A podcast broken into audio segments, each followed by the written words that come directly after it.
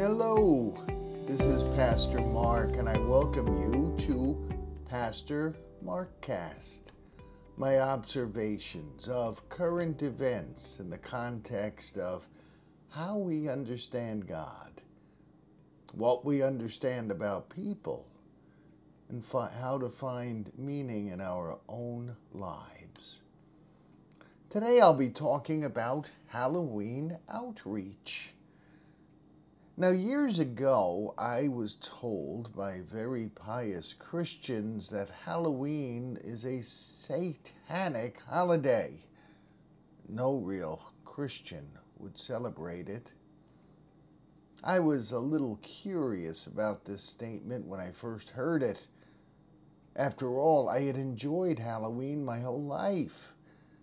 Since I could remember, I went trick or treating around the neighborhood. Often I collected money for UNICEF. These UNICEF boxes were supplied by my Sunday school. Would Satan really approve of my collecting money for impoverished children?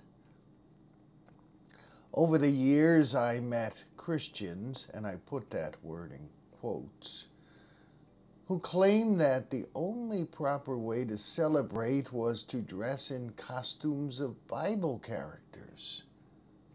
No other costumes were considered acceptable. Well, a week ago, I happened to think of these opinions that I've heard over the years as I stood with my wife Pam at the Bergenfield, New Jersey trunk or treat party.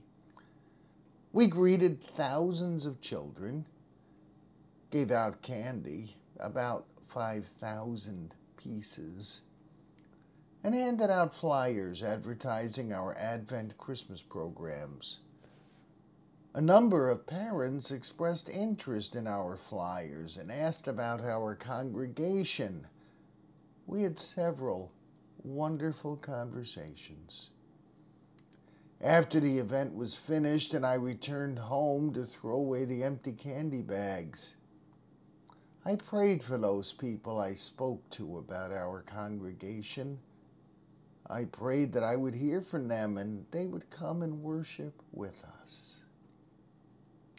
Halloween 2022 got us Christians out of our building to meet thousands of people.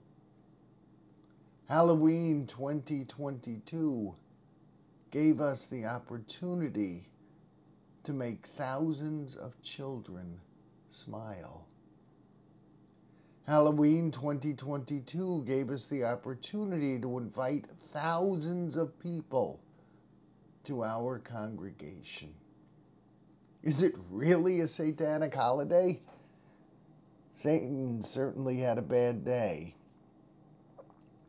My only concern is that it took a holiday to get us out of our building to talk to our neighbors I wonder why we do, don't do that more often.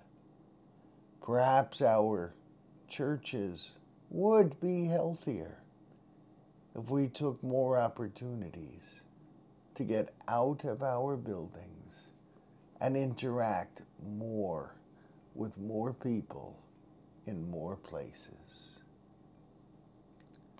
Well, this concludes this edition of Pastor Markcast. It isn't always easy to do the right thing, but it is worth trying. Let us all strive to live lives that honor God and bless our neighbors. When we do this, know the peace of God in ways that we can hardly comprehend. May God bless you this day and this whole week to come.